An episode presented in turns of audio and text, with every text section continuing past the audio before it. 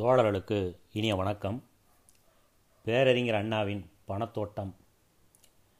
இந்த பணத்தோட்டம் நூல் எளிய மக்களுக்கு பொருளாதாரத்தின் பலனை பொருளாதாரத்தின் உருவாக்கத்தை மிக எளிமையாக விளக்கக்கூடிய ஒரு நூல். வடநாடு இந்திய ஏகாதிபத்தியத்தின் பெயரால் தேசியத்தின் பெயரால் எப்படி பணத்தோட்டமாக்கப்படுகிறது என்பதை பற்றியும் அந்த பணத்தோட்டத்தை உருவாக்க தென்னாடு எப்படி சுரண்டப்படுகிறது என்பதை பற்றியும் மிக விரிவாக எடுத்துரைத்திருக்கிறார். இப்பொழுது தோட்டத்தினுள் புகழாம். ஒரு ஆயிரம் ரூபாய் மட்டும் என்னிடம் இருந்தால் இருந்தால் ஒன்பது ஆயிரமாகும் ஒரு மாதத்தில். பணத்தை முளைக்க வைக்கிறாயா? பைத்தியக்காரா பணம் முளைப்பது கிடையாதா? உனக்கு தெரியாது. மற்ற எல்லா தோட்டங்களையும் விட அதிக பலன் தருவது பணத்தோட்டம். ஒரு போகம் இரு போகம் அல்ல. பலமுறை உண்டு. விளைவு. விதை தூவிவிட்டு காலமென்ற நீரை பாய்ச்சி சட்டமென்ற வேலியை அமைத்து அஜாக்கிரதை என்ற கலையை பறித்துவிட்டு பார். அந்த தோட்டத்தின் விளைவு போல வேறு எந்த தோட்டத்திலும் கிடைக்காது. ஆயிரம் ஆறு ஆயிரமாகும். பிறகு அதுவே பத்துமாகும். எப்படி? எப்படி என்று எனக்கு தெரியும். என்னிடமோ பணமில்லை. உனக்கு தெரியாது. ஆனால் உன்னிடம் பணம் இருக்கிறது. ஊரிலே பொருள் கிடைக்காது. பலவிதமான திட்டங்களை மட்டும் வைத்து கொண்டுள்ளவர்களுக்கும் பணம் படைத்தோருக்கும் இடையே இதுபோல் உரையாடல் நடக்கும். இதிலே தொக்கி நிற்கும் ஓர் உண்மை என்னவென்றால் பணம் தொழில் நடத்த தேவை ஆனால் கிடைக்கவில்லை என்பது. பணம் தேவை தொழில் நடத்த லாபகரமான தொழில் நடத்த முதலாக போடும் தொகையை பன்மடங்காக்கும் அளவு லாபம் வரக்கூடிய தொழில் நடத்த என்று கூறுபவர் ஒருபுறம் உள்ளனர். மற்றொரு புறமோ பணம் இருக்கிறது தொழில் ஒன்றும் இல்லை எதை தொடங்கினால் என்ன நேருமோ என்ற பயம் இருப்பதால் உள்ளது போகாமல் இருந்தால் போதும் என்று இருந்து விடுகிறேன். பாதுகாப்போடு கூடிய தொழிலாக இருந்தால் பணம் போடலாம். எவ்வளவு வேண்டுமானாலும் என்று கூறுபவர். தவறு. அவர்கள் கூறுவதும் இல்லை கருதுபவர் உண்டு. இந்த இரு சாராருக்கும் சந்திக்கும் இடம் வேண்டும். ஒரு நாட்டின் பாங்குகள் பேங்க்ஸ் இதற்கான இடங்கள். பேங்க் வளர்ச்சி நாட்டிலே பணமும் மிகுதி தொழிலும் வளர்கிறது என்பதற்கு அறிகுறி.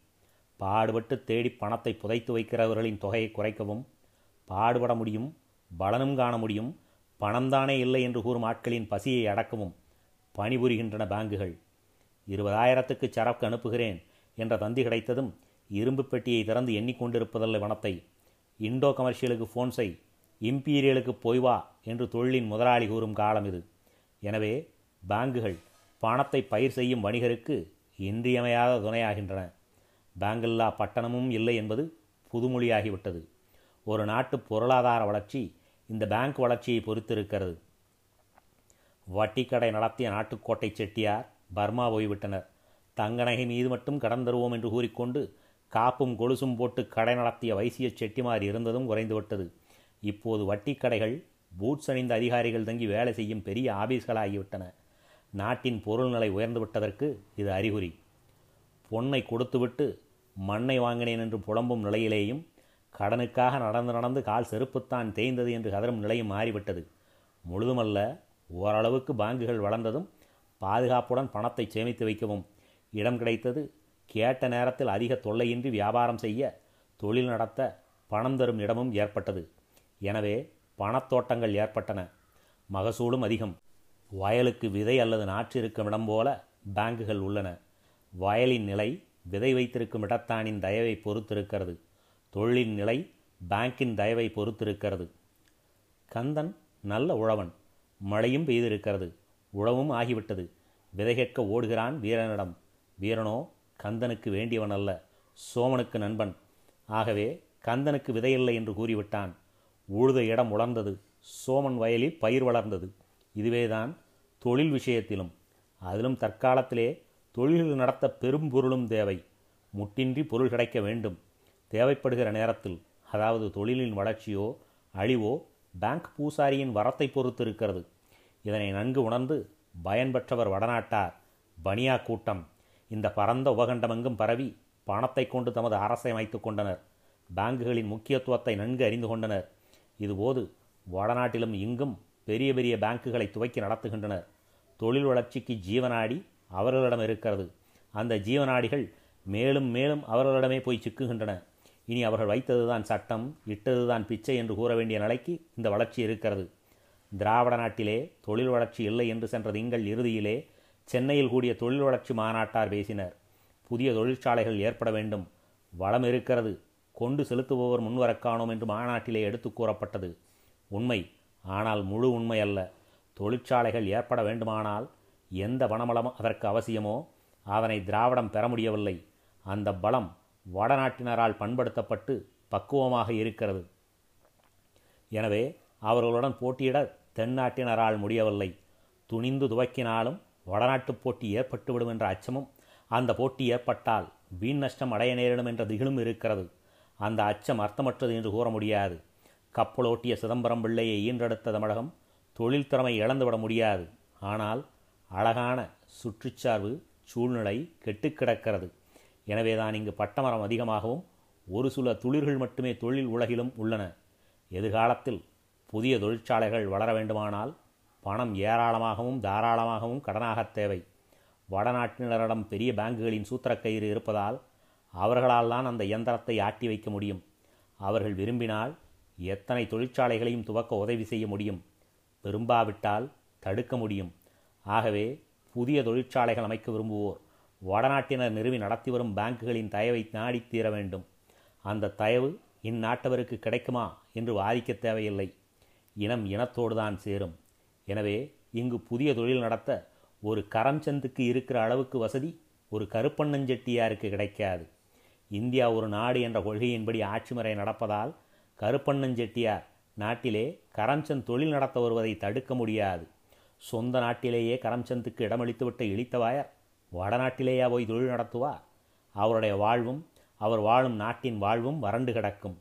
மார்வார் குஜராத் மாளிகைகளிலே மாடிகள் மேலும் மேலும் உயரமாகும். இப்படி ஆகலாமா? பொருளாதார வளர்ச்சியிலே சம எடை இல்லாது போகுமே? தென்னாடு வெறும் மார்க்கெட்டாகவும் வடநாடு மான்செஸ்டர் ஷெஃபீல்டு லாங்ஷயர் போன்ற தொழிற்சாலைகள் நிரம்பி செல்வம் குளிக்கும் இடமாகவும் இருந்தால் சீமையிடம் இந்தியா அடிமைப்பட்டது போலத்தான் வடநாட்டினரிடம் தென்னாடு அடிமைப்படும் என்று கேட்டாலோ யாரையா தென்னாட்டிலே தொழிற்சாலைகளை விருத்தி செய்து கொள்ளக்கூடாது என்று தடுத்தார்கள் என்று கேட்கின்றனர். கேட்கின்றனரே தவிர இங்கு தொழில் வளர்ச்சி ஏற்பட முடியாதபடி வடநாட்டினரிடம் பணபலமும் பணத்தை பரப்பும் பலமும் சிக்கியிருக்கிறது என்ற சூட்சுமத்தை யார் உணர்கிறார்கள்? இன்னும் கொஞ்ச நாட்களிலே இது விளங்கிவிடும். புத்தம் புதிய தொழிற்சாலைகள் வடநாட்டவரால் திராவிடத்திலே துவக்கப்படும் போது வடநாட்டவரை அலட்சியம் செய்து இங்கு தொழிற்சாலைகள் அமைக்கப்பட்டாலும் விரைவிலே அவை வடநாட்டவரிடம் சிக்கிவிடப் போவதும் உண்மை. இன்று வடநாட்டார் பேங்க் துறையை ஆட்சி செய்கின்றனர். இந்த ஆட்சியின் கீழ் எந்த தொழிற்சாலையும் சரண் புகுந்தாக வேண்டும். சாதாரணமாக பேசிக்கொள்வதில்லையா அவனுடன் போட்டியிட முடியுமா? அவனோ சீமான் அவனுடன் போட்டி போட்டால் அவன் நம்மை பணத்தால் அடித்தே கொண்டு விடுவான் என்று. அதே நிலை தென்னாடு வடநாடு தொடர்பு விஷயத்திலும் இருப்பதை கொஞ்சம் சிந்தித்து பார்ப்பவர் உணர்வர். பணத்துக்கு இருக்கும் காந்த சக்தி விசித்திரமானது. அந்த சக்தியால் இழுக்கப்படாத பொருளே இல்லை. அரசு புகழ் எதுவும் அந்த காந்த சக்திக்கு கட்டுப்பட்டு விடுகிறது. அது மட்டுமா? பணத்தை பணம் இழுக்கிறது அந்த காந்த சக்தியால். பணம் இருக்கிற இடத்திலே தான் பணம் சேர்கிறது என்று மக்கள் பேசுவதிலே இந்த உண்மை தொக்கி இருக்கிறது. பணபலத்தை கொண்டு மேலும் பணபலத்தை அதிகரிக்கச் செய்யும் சக்தி வடநாட்டுக்கு ஏற்பட்டுவிட்டது. இவ்வளவு பாங்குகள் ஏற்படுத்தி நடத்தி வருகின்றனர் என்றால் மொத்த பணமும் வடநாட்டிலிருந்து மூட்டை கட்டி கொண்டு வந்தது என்றல்ல பொருள். ஒரு பேங்க் அமைத்து அதனுடைய வளத்தை விளம்பரப்படுத்தி விட்டால் பணம் இருக்கும் இடம் தேடி பணம் மேலும் உருண்டோடி வருகிறது. ஆகவே வடநாட்டவர் இங்கு பேங்குகளை அமைப்பது என்றால் அதிலே நம் நாட்டு பணம் குவிகிறது என்றுதான் பொருள். தொழில் வளர பணம் தேவை என்று ஒருபுறம் இங்கு மக்கள் கூவ மற்றொரு புறத்திலே நமது நாட்டு பணத்தையே பேங்க் வைத்து இழுத்துக்கொண்டு அதை கொண்டு இங்கு தொழில் வளருவதை ஆதரிக்கவோ தடுக்கவோ தங்களுக்கே சக்தி வளரும்படியான சூட்சும வேலைகளை செய்கின்றனர் வடநாட்டு பொருளாதார செப்படி வித்தைக்காரர்கள் இது பற்றி யோசிக்கிறதையே பாரத மாதாவுக்கு கோபமூட்டும் என்று இங்குள்ள பரம பக்தனான தேசிய தோழன் எண்ணுகிறான். அவனுக்கு பாவம் தொழில் வளர்ச்சி ஏன்? காந்தியார் தான் குடிசை தொழிலை கவனிக்கச் சொல்லிவிட்டார். தக்களியையும் கைராட்டையும் தந்துவிட்டார் ஆடுராட்டே சுழன்று ஆடுராட்டே என்று ஆனந்தமாக பாடுகிறான். பணமூட்டைகள் அங்கே வடநாட்டிலே குவிந்து விடுகின்றன. போரின் காரணமாக இங்கு பணப்பெருக்கம் ஏராளம். ஒன்றுக்கு பத்தாக விலை கொடுத்து வாங்குபவர்களை காண்கிறோம். இந்த சமயத்திலே பணத்தை வைத்துக்கொண்டு என்ன செய்வதென்று தெரியாமல் இருக்கும் ஆசாமிகளை வடநாடு மோப்பம் பிடித்து விட்டது. ஏற்கனவே இருக்கும் நிலையை மேலும் உயர்த்தி கொள்ள கடந்த ஐந்தாறு ஆண்டுகளாகவே முயற்சியை பலப்படுத்தி கொண்ட வண்ணம் இருக்கிறது. இங்கே யார் அதை கவனிக்க முடிந்தது? நாட்டிலே உணர்ச்சி மிக்கவரெல்லாம் வெள்ளையனே வெளியவோ என்று முழக்கமிடும் தேசிய காரியத்திலே ஈடுபட்டிருந்தனர். எனவே சந்தடி சாக்கை கொண்டு சத்தமின்றி உளன் உள்ளே நுழைந்த வடநாட்டவரை பற்றி சிந்திக்க நேரமில்லை. வடநாட்டார் பண நடமாட்டம் ஏராளமாக இருப்பது கண்டு இந்த பெருக்கம் புதிய தொழிற்சாலைகள் அமைக்க பயன்பட்டு விடும் என்பதை உணர்ந்து அந்த சக்தியை கட்டுப்படுத்தி தங்கள் கரத்திலே வைத்துக்கொள்ள வேண்டும் என்று திட்டம் தயாரித்து பல புதிய பேங்குகளை ஏற்படுத்திவிட்டனர் அதாவது பொருளாதார போருக்கு புதிய வாசனைகள் ஏற்படுத்தி கொண்டனர் இந்த போர் ஆரம்பிப்பதற்கு முன்பு வரை ஜப்பானுக்கு பழைய இரும்பு விற்று வந்தோம். பிறகு நமது இரும்பு நமக்கே உண்டாகி நம்மவரை நாசம் செய்தது. இப்போது வடநாட்டார் அமைக்கும் பொருளாதார பாசறைக்கும் நாமே பொருளும் தருகிறோம். டெபாசிட்டுகள் சேமிப்புகள் என்ற பெயரால் எவ்வளவோ பணம் பேங்குகளிலே சென்று தங்குகின்றன. இந்த பணமே பிறகு இந்நாட்டு தொழில் வளர்ச்சிக்கு ஊர் தேட உதவக்கூடும். கடந்த ஐந்தாறு ஆண்டுகளாக வடநாட்டவர் நடத்தத் தொடங்கிய பேங்குகள் ஏற்கனவே நடத்தி வரும் பேங்குகளுக்கு கிளைகளை இங்கு ஏற்படுத்தி வரும் முறை ஆகியவற்றை கூர்ந்து நோக்குவோர் பணவளத்தை கொண்டு வடநாட்டவர் என்னென்ன காரியத்தை சாதிக்க விரும்புகிறார்கள் என்பதை நன்கு உணரக்கூடும். போர் நெருக்கடி பற்றிய நினைப்பிலே மற்றவர்கள் இருந்தபோது வடநாட்டவர் எதிர்காலத்தை மனதிலே படம் போட்டு பார்த்து வேலை செய்தனர். ஆயிரத்தி தொள்ளாயிரத்தி நாற்பத்தொன்று நாற்பத்தி நாலில் பணம் மலிவாகிய காலம் அந்த சமயமாக பார்த்து பாங்குகளை துவக்கினர். அதாவது மழை பெய்து ஆறு நிரம்பும் நாட்களை அறிந்து அணை கட்டி தண்ணீர் தேக்கங்களை ஏற்படுத்தி கொண்டனர். இனி அந்த தேக்கங்களின் மூலம் வறண்ட பூமியையும் வளமாக்க முடியும். மேட்டூர் தண்ணீர் தேக்கம் ஒரு தனி ஆளின் சொத்தாக இருந்தால் அந்த நீரை பாய்ச்சலுக்கு எதிர்பார்த்துள்ள நிலத்து சொந்தக்காரரின் நிலைமை என்ன ஆகும்? மேட்டூர் மிட்டாதாரர் வைத்ததுதானே சட்டம்? நாற்பத்தொன்று நாற்பத்தி நாலில் பண வெள்ளம் இதனை சரியானபடி தேக்கி வைத்து கொண்டனர் பனியாக்கள் நாட்டு நிலையை நிர்ணயிக்கக்கூடிய பெரிய பேங்குகள் இந்த பணப்பெருக்கத்தின் போது வடநாட்டில் வடநாட்டவரால் பதினான்குக்கு மேல் துவக்கப்பட்டன. இங்கு பணம் பாழாக்கப்பட்டது வடநாட்டிலே பாங்குகளில் தேக்கி வைக்கப்பட்டு இருக்கிறது இந்த சமயத்திலே மட்டும் துவக்கப்பட்டிருக்கும் வடநாட்டு பேங்குகளில் அதிகாரம் பெற்ற மூலதனம் நாற்பத்தி மூன்று கோடி ரூபாய்க்கு மேலாகவே இருக்கிறது என்றால் பொருளாதாரப்படி வடநாட்டிடம் எவ்வளவு பலமாக சிக்கி இருக்கிறது என்பதை விவரிக்க தேவையில்லை. பணமுடை உள்ள நாட்களிலே பெரும் தொகைகளை பாங்குகளில் கொண்டு வந்து சேர்ப்பது கடினமான காரியம். பணம் பெருக்கமான நாட்களிலே மேற்படி பேங்குகள் ஆரம்பிக்கப்பட்டதால் பெரிய தொகைகளை எளிதிலே திரட்ட முடிந்தது. இனி இந்த சக்தி வடநாட்டு தொழில் வளர்ச்சிக்கு உறுதுணையாகும் என்பதை விளக்கவும் வேண்டுமா? பேங்குகளுக்கான மூலதனம் பேங்குதாரர்கள் செலுத்தியது இதற்கு அவர்களுக்கு லாபத்துண்டு உண்டு. இந்த பெரிய மூலதனம் மட்டுமன்றி இந்த பேங்குகளிலே பொருள் உடையோர் டெபாசிட்டாக பெரும் பொருள் போடுகின்றனர். இதற்கு குறைந்த பேங்குகள் அந்த பணத்தை கொண்டு தமது லேவாதேவி வேலையை செய்து அதிக வட்டி விகிதத்துக்கு பணம் கடன் கொடுத்து லாபம் பெறுகின்றன.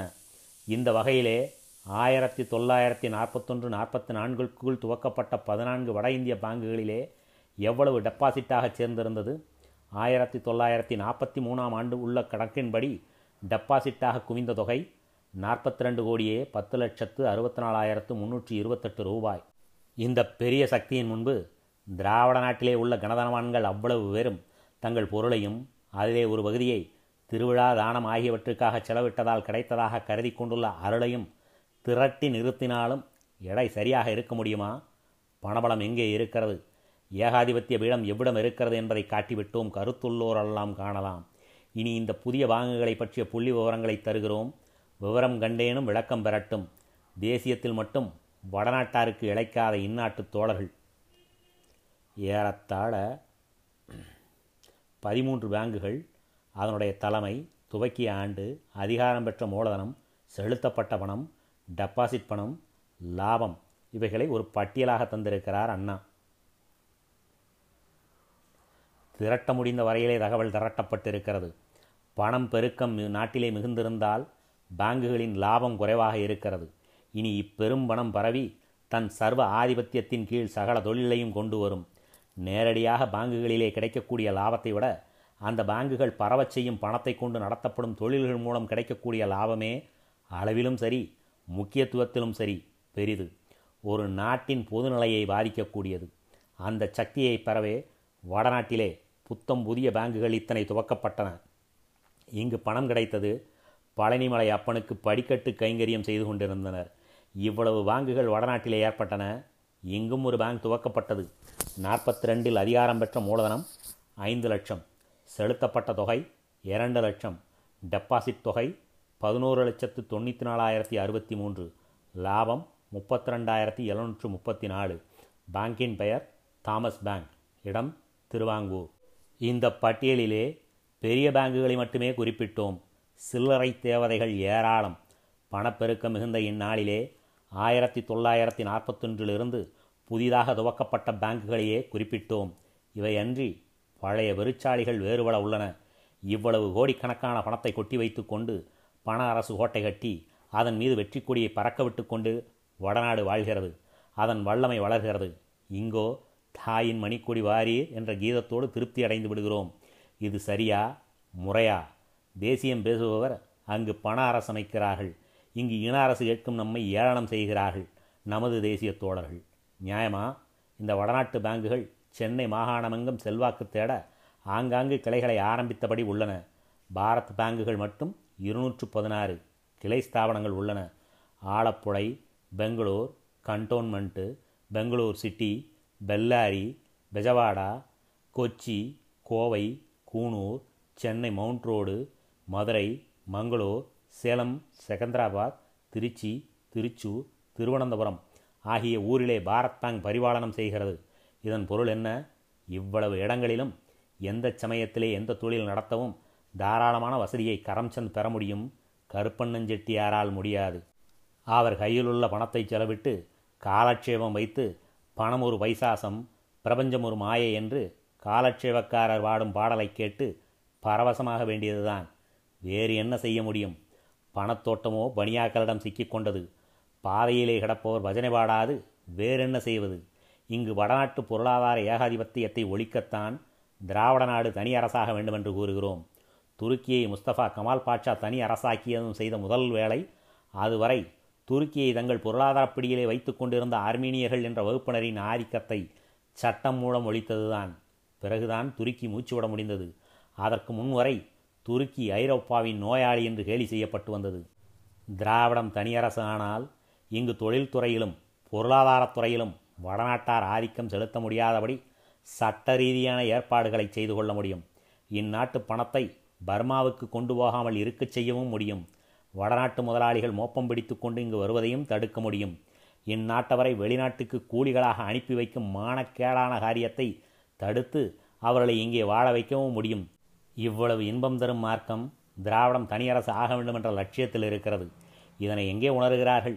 காசியை தங்களுக்கு புண்ணிய சேத்திரமாகவும் டில்லியை அரசியல் தலைமை ஸ்தலமாகவும் வாராவை தேசிய பீடமாகவும் பம்பாயை லட்சுமி கோயிலாகவும் ஏற்படுத்திவிட்டு இங்கு செந்தமிழ்நாடனும் போதினிலே இன்பத்தேன் வந்து வாயுது காதினிலே என்று வாடுகிறார்கள். இன்பத்தேனா வாய்கிறது? உண்மையா? வணக்கம். முதல் பாகம் முற்றியது.